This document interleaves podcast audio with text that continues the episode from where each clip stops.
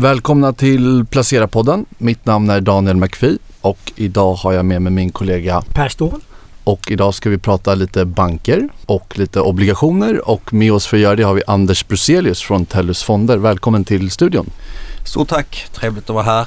Det var ju ett tag sedan vi såg senast så att vi kan väl fortsätta lite grann där vi var förra gången. Ja exakt, du var ju här i början på november ska vi säga. Eh, börsen var ju ner 25% på året, det vill säga 2022. Och det har ju hänt en hel del sedan dess. Börsen gick ju väldigt starkt därefter du var här och började väldigt starkt under början på 2023. Och eh, nu senaste veckorna så har vi haft ganska mycket turbulens. Du har ju en lång erfarenhet från finansbranschen, varit analytiker länge och eh, har fonderna då Tellus, Midas ska vi säga och globala investmentbolag. Och Midas har ni en ganska stor inriktning mot finans. Vad tänker du kring det som har hänt de här senaste veckorna? Ja, eh, tack för introduktionen. Eh, tittar vi då på vad som har hänt, om vi går tillbaka tre veckor i tiden så kan vi konstatera att det var inte så många moln på himlen när det gäller den här sektorn. Och sen dess har det hänt en hel del. Eh, man har upptäckt att eh, det kanske inte såg så bra ut i vissa banker som man trodde. Till exempel Silicon Valley Bank som fick en bankrun.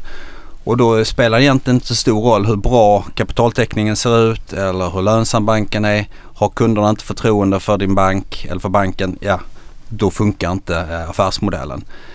Och lärdomen är väl att det går snabbare än vad man tror. Och alla letar ju då efter var svarta Petter finns någonstans. Eh, och den kanske man inte är riktigt tillräckligt alert på initialt i alla fall. Är du förvånad över det vi har sett de senaste veckorna? Är det någonting du hade en oro kring sedan tidigare eller kom det från, är det en svart svan så att säga för dig? Jag skulle säga att det var en grå svan. Eh, för tittar man på till exempel Silicon Valley Bank så, så kan man ju konstatera att de, deras duration var ju felaktig. De hade ju köpt långa obligationer och eh, finansierade kort via inlåning när, den, när inlåningen togs ut så, så blev det ett problem. Att det skulle bli sån här stor oro kanske är överraskande för tittar man på bankerna såväl i Europa som i Norden så har de ju genomgått rätt stora förändringar de sista tio åren och där kraven då har ökat hur mycket kapital de ska ha. Eh, de har ju dragit ner på sina kostnader, de har digitaliserats. Så lite förvånad är jag av hur eh, mycket man har handlat ner de här eh, bankaktierna den sista tiden. Och när du pratar bankaktierna pratar du då i, låter som att du är lite inne på de nordiska bankerna för att de som har problem är väl kanske inte så förvånande eller är du Nej men att Credit Suisse eh, råkade ut som en, en eh, taget det var kanske inte jätteosannolikt. De har ju haft, det har ju varit en vanskött bank skulle jag säga eh, under lång tid. Sen hoppar man på Deutsche som har nog också varit eh, mer vanskött än vad den är idag. Och när de gör då att de ska köpa tillbaka egna obligationer så blir marknaden rädd som vi såg i fredags. Lite överdrivet kan jag tycka men eh, som sagt var skulle det, de tyska konsumenterna privatpersoner börjar ta ut pengar från Deutsche Bank, då fungerar ju inte deras modell. Så enkelt är den. Även om kapitaliseringen ser mycket bättre ut idag. De är en lönsam bank jämfört med vad de var för ett antal år sedan. När det gäller de nordiska bankerna så ser ju de väldigt, väldigt starka ut. Eh, välkapitaliserade, lönsamma, har transformerats. Eh, både när det gäller att ta bort kontor och digitaliserats. Tittar du på, på värderingen så kan vi ju konstatera att snittet idag ligger runt under 1 på price to book. P tal på 7,5 ungefär. Du har en avkastning på kapitalet runt 14 procent.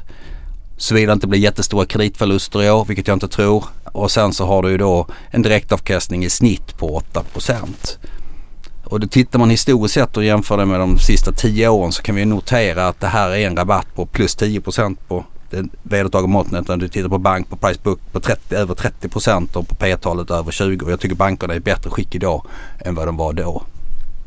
Hur tänker du? För ni, du har ju ett antal, eller ni har ju ett antal utländska banker i era fonder. Stämmer.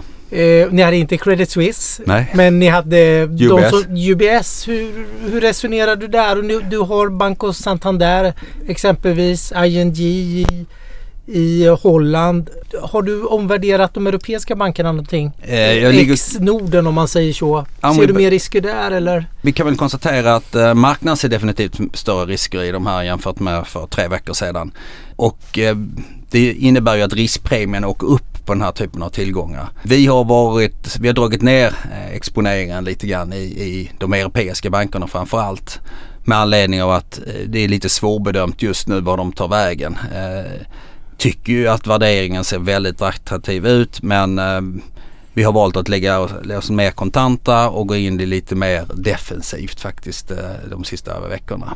Vad pratar vi då för defensivt? Ja, vi har köpt Novo Nordisk som ett, eh, en kandidat. Vi har eh, plockat upp eh, Maersk här som nu kommer en utdelning här på nästan 30% av eh, kapitalet. Och vi tror att eh, även om den kanske inte upplevs som en, en defensiv i bemärkelsen vad de sysslar med så, så tror vi att vi kan köpa utdelningen billigt så att säga. Vi tror inte att den kommer falla hela vägen ner. De här 30 procenten. Så det är väl de två större grejerna vi har gjort och så har vi sålt eh, lite europeisk bank eh, den senaste tiden. Gått ner så den där, sålt ut Ing. Eh, och UBS har vi också lämnat när vi fick en uppstuds. Du har lämnat för jag tänkte, mm. tror du inte UBS kan bli bra på två, om man ger den några år? Jag menar det blir en stor aktör, kanske lite för stor aktör Eh, kan man ju tycka i alla fall om man är schweizare. Skulle inte jag vilja på. Vi klagar på banken här att det är lite oligopol men eh, var nere i Schweiz kan inte vara så kul. Det är väl UBS man går till med sitt banklån då antar jag. Ja. Blir det väl i praktiken. Sen finns det massor med andra småbanker såklart. Men jag menar det blir en stor spelare även på europeisk basis. Och så, alltså jag tänker får man ordning på affären så kan det ju bli ja. hyggligt. För de får det ju billigt men det är klart man har ingen koll på balansräkningen. Nej men absolut. Jag tror det här långsiktigt kommer att vara en väldigt, väldigt bra affär för UBS. Eh, däremot så vet vi inte riktigt hur saker och ting kommer att bli, vilka kostnader som kommer att bli. De kommer att vara, jag menar, är man i Schweiz så, så på, ligger ju kontoren mitt emot varandra. Så det är rätt många kontor som ska bort. Det ska tas bort, vad jag läser, upp mot 10 000 anställda. Så det är en rätt stor transformering här. Du ska in i, system, i varandra system. Så det här är ett par år eh, innan vi är där. Eh, men är man beredd att hålla aktien i tre fyra år så tror jag att man gör en jättebra investering idag. Men det kan vara en, en bumpy road eh, under den här resan och kan nog bli en del överraskningar på kostnadssidan. Så att eh, nej, vi valde att vara lite mer defensiva. Vi ser också att ratinginstituten sannolikt kommer att plocka ner eh, dem lite grann. Om vi går tillbaka lite till de nordiska bankerna. Du är inne på att de är digitaliserat sig, de är välkapitaliserade eh, och lågt värderade. Eh, det har ju funnits en diskussion ändå kring exponering mot fastighetssektorn som just nu har rätt pressat med de skenande räntorna. Hur tänker du kring den exponeringen? Är det någonting som du är orolig för eller som kommer kunna hanteras? Om man tittar på bankerna då så är det precis som du säger Daniel att de har en eh, stor exponering mot eh, fastighetsbolagen och fastighetssektorn generellt sett. Och eh, om, om jag läser saker och ting rätt så har de en utomstående lånestock på ungefär 19 miljarder SEK. Och där då Handelsbanken är den som har den största exponeringen, ungefär 30 procent av deras stock. Och Nordea är den som har minst idag på 13-14 procent och sen så ligger Swedbank och SEB på 17 procent. Det är väl ingen jätteproblem. Men en bra kredit är som eh, vdn för Handelsbanken sa, en bra kredit eh, i bra tider är en bra kredit och eh, så är den i dåliga tider också. Så det, det, jag ser ingen jättefara eh, det. Däremot så ser utlänningar det och det tror jag har då hämmat eh, kursutvecklingen på de här bank, bankerna, framförallt Handelsbanken. Och ser man det som ska rulla på obligationsmarknaden så får man ju lite olika siffror. Men säg att det är en 60 till 100 miljarder eh, i år och nästa år. Det är inga problem för bankerna att absorbera. Jag skulle misstänka att lite mer aggressiva kan nog Nordea och, och SEB och Swedbank vara. Men de kommer framförallt att, att hjälpa sina befintliga kunder. Så jag ser inte det som en jätterisk men visst det kan uppkomma en del kreditförluster i värsta fall här bankerna tenderar till att vara lite försiktiga. De vill inte ha det här på sin balansräkning så det kanske kan bli lite mjuka lån så att säga under en övergångsperiod. Och om det skulle bli riktigt illa, vad, vad är det som händer i praktiken? Skulle det kunna liksom gynna bankerna? Jag menar fastigheterna står ju kvar. Än så länge har vi inte sett så mycket vakanser. Eh, är det så att man tar över fastigheterna och säljer dem vidare eller vad tror du vi skulle kunna se om, om det blir riktigt illa? Ja då pratar vi ett Armageddon alla 90-talet. Mm. Det är väl det worst case scenariot. Det håller jag för ytterst osannolikt. Bankerna har ju bättre kontroll på idag på sina krediter än vad de hade då. I min uppfattning i alla fall. Sen innan det kommer på bankernas balansräkning så kommer att det finns en, ett antal andra tillgångslag som, som kommer att eh, ryka. Jag menar, du har ju preffarna, eh, du har obligationerna, du är kåt. Eh, jag inbillar mig, eller jag antar att bankerna kommer att försöka se till att de eh, gör nyemissioner, säljer av också eh, se till att eh, stötta vissa och att eh, i det sammanhanget så kan man ju säga att räntorna kommer antagligen att kunna höjas för dem. Alltså räntemarginalerna kommer att bli bättre och likaså kommer de kunna delta i nyemissioner. Så bankerna kanske blir den stora vinnaren på det eh, såvida inte det blir allt för tufft. Vi pratade lite om obligationsmarknaden när du var här senast i slutet på förra året och du pratade om att 2023 skulle kunna dyka upp en del möjligheter kring obligationsmarknaden. Hur, hur ser det ut? Vi har ju sett några nyemissioner från fastighetsbolag. Eh, är det så att de skippar att refinansiera sig i obligationsmarknaden eller hur? Jag tror att för en del bolag är ju obligationsmarknaden i princip stängd. Det går inte att göra någonting på obligationsmarknaden så då hänvisar de sig antingen att banken hjälper dem eller så är det EK, alltså kap, kap, aktiekapitalet. Ja. På din fråga om, om det har blivit intressantare, ja det finns bättre avkastningsmöjligheter idag. Eh, jag tror att det kommer finnas ännu bättre avkastningsmöjligheter under våren och här under det här året. Så vi har inte klivit in i något ännu. Risken är väl idag lite grann att spreadarna är rätt stora mellan köp och sälj. Så jag tycker kanske inte att marknaden fungerar hundraprocentigt ännu. Även om det fungerar bättre än när det var som värst. Vi har sett att spreadarna gick ju isär på banker och företagsobligationer för, för en, två veckor sedan. Nu har de gått ihop lite grann. Så att det är en väldigt turbulent period om aktiemarknaden mår dåligt så kan man säga att räntemarknaden går mot ännu sämre. Deras eh, motsvarighet till VIX har ju varit all time high. Eh, så att jag tror om man ska köpa en obligation idag så ska nog vara beredd att hålla den till hela löptiden ut. Och då kan du göra en jättebra avkastning på den. Eh, men det kan vara svårt att omsätta den. Så att ska man köpa den ska man köpa lite kortare duration tror jag. Eller kortare löptid. Och jag tror att man kan invänta lite bättre tillfälle. Och eh, om man tittar på det som vi pratar om så mycket är det en konsekvens av inflationen där också ja, alla världens centralbanker egentligen, eller i alla fall i väst, höjer räntorna kraftigt. Är du förvånad över hur Riksbanken gått så eh, hårt så att säga, för att höja räntorna och pratar fortfarande om att de ska höja räntorna eller tycker du att det är rimligt utifrån den inflationen vi ser? Ja det är ju en, väldigt, det är en väldigt intressant period vi har levt i och lever i. Jag menar flyttar vi tillbaka ett år, ett och ett halvt år så skulle vi ha nollränta idag. Det var den prognosen som eh, Riksbanken gav. I, där befinner vi oss inte idag. Och inte så konstigt med tanke på den inflationsutveckling vi har haft som ingen trodde att vi skulle ha. Eh, det har kommit krig och det är massor med konstigheter i systemet som har inträffat. Jag tycker, för att svara på din fråga, nej jag tycker inte det är konstigt att de fokuserar fortfarande på inflationen. Att de då eh, höjer räntorna och vi förväntar oss nog att centralbank, Riksbanken här höjer då i april. Jag tror det var den 26 om jag kommer ihåg det rätt. Men vad som har hänt tror jag är att de har blivit lite mer modesta i sina höjningar eller kommer vara det och de kommer gå lite långsammare fram än för kanske tre veckor sedan. För det som händer på kreditmarknaden, du, du får en åtstramande effekt. Powell sa att det som har inträffat i USA motsvarar kanske 25 punkters höjning. Eh, så att eh, de kommer att prata inflation men de kommer se till så att systemet eh, är okej. Okay. De kommer inte att äventyra att en höjning leder till att vi får en Armageddon på finansmarknaden. Eh, så att de har ju egentligen två agendor här eh, som de balanserar med. De vill få ner inflationen och jag hoppas och tror att vi verkligen får se rätt snabba fall i inflationen under, under kommande sex månader. Och det är ju vad prognoserna är. Tittar du på de långa räntorna så är det det som det signaleras världen över. Och de här senaste veckornas turbulens i banksystemet, tror du att det finns en risk att bankerna blir ännu mer restriktiva nu med utlåningen och det skulle kunna i längden då påverka företagets vinster eller åtstram, ännu mer åtstramning än vad vi redan sett från räntehöjningen eller?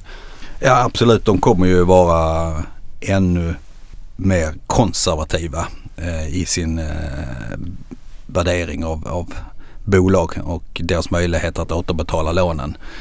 Så att eh, det, det, kommer ju få en åtstramande effekt eh, och det gör ju att sannolikt kommer vi att se fler nyemissioner från bolag eh, där de inte kan hitta en bankfinansiering. Så att det kommer att bli väldigt många nyemissioner, inte bara i fastighetsbolag utan i många andra företag också där banken då säger nej tack, vi vill inte ta den här risken. Så att, eh, och det gör också att vissa kommer inte att kunna expandera på det sättet som de har tänkt för att de vill inte gå till aktiemarknaden. De kanske inte gör den produktutvecklingen eller har inte råd att göra den produktutvecklingen. Så att det får en, en åtstramande effekt i expansion och du får en åtstramande effekt på, på BNP för att du, du får inte den här utvecklingen som i normala fall skulle inträffat där bolagen befinner sig. Så ja, eh, det, det kommer ha en negativ effekt på BNP. Sen om det blir en hardlanding eller en mjuklandning. Jag lutar väl fortfarande om man tittar på arbetsmarknaden att det ser ut mot en mer mot ett mjuklandningsscenario. Hur mjukt det blir det får vi väl se. Eh, om vi pratar om de här negativa scenarierna, hur mycket tänker du ändå att det här kanske har prisats in? Om vi pratar lite om börsen. Det är ju väldigt många kända parametrar som inte ser bra ut. Du var lite inne på att ni är lite defensiva. Vad, hur, hur exponerar du dig nu mer än de defensiva sektorn så att säga? Midas är ju en allokeringsfond så där kan jag ju gå eh, ha en större flexibilitet. Nu har jag ju valt att eh, ligga mycket i bank. Jag tror fortfarande kan se en, en, en rekyl i, i, de här, i det korta perspektivet börsen är ju en, som en drama queen där man överdriver, rörelserna blir överdrivna vilket skapar möjligheter för de som är mer agila och, och vågar eh, man kanske inte ska gå emot strömmen men man ska väl ligga med och, och kolla vad som händer. Så att jag tycker det har skapats bra tillfällen att, att eh, gå in i, i bank eh, om man har missat det. Sen får man se hur länge man ska rida den här vågen. 2024 kanske inte kommer att bli ett lika bra vinstmomentum som du har 2023. Vi ser ju också att nu har räntorna kommit ner i USA de på den långa sidan. Ehm, även tvååringen har ju fallit markant och tioåringen är låg. Det ser vi då gynnar tillväxtbolagen, de stora. Vi ser ju att fangbolagen har gått rätt bra. Vi ser att till exempel att lyxbolagen har gått väldigt starkt. Så det är inte allt som har gått dåligt. Eh, bank gick ju upp en 25-30% sedan årsskiftet ungefär, eller slutet av december fram till för tre veckor sedan. Nu har de tappat i princip det. Så att man får vara lite mer alert och se vad, vad som händer. Så att, eh, helt risk-off, det skulle jag absolut inte rekommendera någon. Men eh, ha lite, lite krut och kunna delta i emissioner som kommer i bolag som man, som man gillar. Hur, nu är du inne lite, det finns sektorer som har gått bra. Vi pratade just på redaktionen om lyxsektorn som det är all time high. Både RMS och LVMH de är upp 20-25 procent i år. Vad är dina kommentarer? För LVMH är ju ett stort innehav i er globala investmentbolagsfond. Vad har du för känsla kring bolaget? Varför presterar de så bra nu? Är det bara korta räntor eller, eller att räntorna har gått ner? Eller är det en bra efterfrågan? Jag tror att det är en kombination. Vi ser ju att Kina öppnas upp eller gjorde där då i början av januari. Och det kom kanske lite tidigare än vad man hade trott. Eh, sen har man inte sett så mycket kineser eh, resa ännu men däremot så ser man ju de här eh, tullfria zonerna. Där är det ju många kineser som köper produkterna. Så att och man ska ju komma ihåg att det finns ju en väldigt stor medelklass. Jag menar Kina idag, eller förlåt Indien som ett exempel om jag läser rätt. Medelklassen är ju lika stor som eh, Europas befolkning idag. Så att, eh, och det är ju en statussymbol. Eh, och det är ju inte bara LVM utan all lyx har ju gått bra. Titta på Porsche, Ferrari. Eh, så att det är ett rätt intressant fenomen medan Stellantis värderas till P2 och 3 kanske så är man beredd att köpa Porsche till, jag kan inte exakt men 40-50 eller någonting sånt. Det är väldigt, väldigt stor skillnad. Men det är klart, har du ett bolag som har marginaler på Porsche 28 och LVMH lägger väl på 25-27 och det är svårt att säga att den ska försvinna för att kunder är beredda att betala för det här varumärket även om du kan hitta en produkt som är identiskt lika bra men du har inte det här varumärket. Så det är två faktorer. Det är, det är räntan och sen är det efterfrågan. De som har mycket pengar, de har mycket pengar även i dåliga konjunkturer. Alibaba mm. har ju haft det tufft under flera år nu och eh, nu såg jag att eh, VDn eller ordförande var tillbaka nu. Han har väl varit i Japan under nästan ett år Säger ryktet i alla fall. Men nu var han tillbaka i någon skola hörde jag. Som okay. han har varit med och grundat. Och det, eh, det har fått Alibaba-aktien att börja röra på sig. Börja röra på sig igen. Vad, vad är dina tankar kring Alibaba? Det är också konsumtion men lite lyxkonsumtion på det sättet. Nej men det är klart att om man har suttit instängd i hur länge satt de in? Tre år, två och ett halvt. Så där finns ju ett enormt uppdämt behov. Det finns otroligt mycket pengar. Eh, som de har sparat. Så det är vår, eh, vi, vi har tagit en position i det, kanske lite för tidigt. Eh, och det är intressant att han har kommit tillbaka. Han har suttit med Softbanks mm. grundare tror jag borta i Tokyo och, och varit väldigt anonym. Han kanske släpps in i värmen nu igen och det är i så fall väldigt positivt skulle jag vilja säga för aktien kortsiktigt. För det har ju funnits en oro vad som händer med det här bolaget. Definitivt tycker jag det är någonting man ska titta närmare på och ha. Jag tycker att man ska ha en Kina-exponering för det här året. Och då är Alibaba en, en, en bra, ett bra bett för, på, på Kina och privatkonsumtionen. Och LV blir ett litet Kina-bett också på Och caring. öppna- och care, ja, ja. Precis, så att eh, definitivt vill man inte gå rakt in i Kina så får du kanske 20% exponering lite beroende på vilket av de här lyxbolagen du väljer. Och sen får du ju säga du får en indirekt exponering nu när de, eh, när eh, de börjar resa igen också. Så att eh, nej, det är fantastiska bolag. Eh, de ska man lägga länge i. Jag har bara en sista Mm. fråga på något som har varit tätt i år innan det blev liksom när, nu har det varit bankfrossa som Mm. är på alla släppar och näthinnor under de senaste tre veckorna. Men före det då var det ju mycket AI och chatt och jag tänker en av årets vinnare är ju Microsoft. Mm. Som ni också är inne i och eh, har ju varit, det har ju varit otroligt mycket eh, kring, kring Microsoft och den här smarta AI. Chatten, ja, jag, min, jag, mina barn har börjat, eller min dotter har börjat använda den också. Det är fanta- fantastiskt eh, vad man kan göra med den. Nej men det är ju, AI har vi ju pratat om under ja, hur länge som helst. Nu börjar vi se vad den kan göra i vår vardag på ett annat sätt. Microsoft är ju den som har uppfattats som har gjort den bästa produkten. Alltså Google har en, eh, Alibaba har en. Alla kommer ha en eh, mer eller mindre. Eh, men den är den som än så länge uppfattas som den bästa och det har gynnat eh, aktien eh, väldigt mycket. Samtidigt som de har ju en väldigt stark eh, sida inom eh, eh, cloud-delen också som, som växer. Så att, nej, det är superspännande och eh, vi var lite inne på det tidigare att de har ju gynnats också av att räntan, den långa räntan har kommit ner. Och tittar man på hur marknaden brukar agera, min erfarenhet säger i alla fall att man vill man gå in i marknaden så köper man det stora. Man köper Atlas, man köper Microsoft, man köper Apple.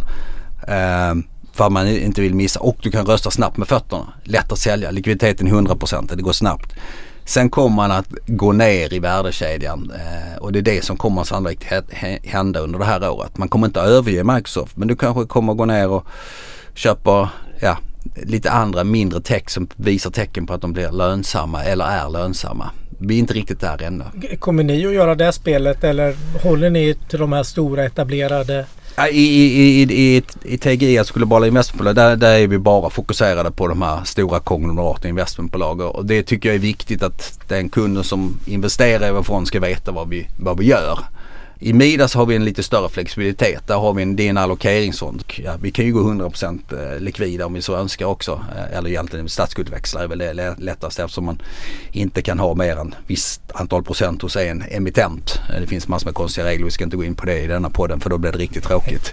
Så att ja, det är möjligt men just nu så tror jag att bank är ett rätt intressant sektor att vara i. Åtminstone få en rebound här och, och värderingen ser ju väldigt låg ut och det är ju ja, obligationsvärdering på de här tillgångarna och jag ser inte att risken är så stor som, som marknaden. Vi ser, det, vi ser att CDS har kommit ner härifrån och har varit rätt höga men de är fortfarande lägre än vad vi var för sex månader sedan så att riskaversionen är inte jättehög i marknaden men visst den finns där.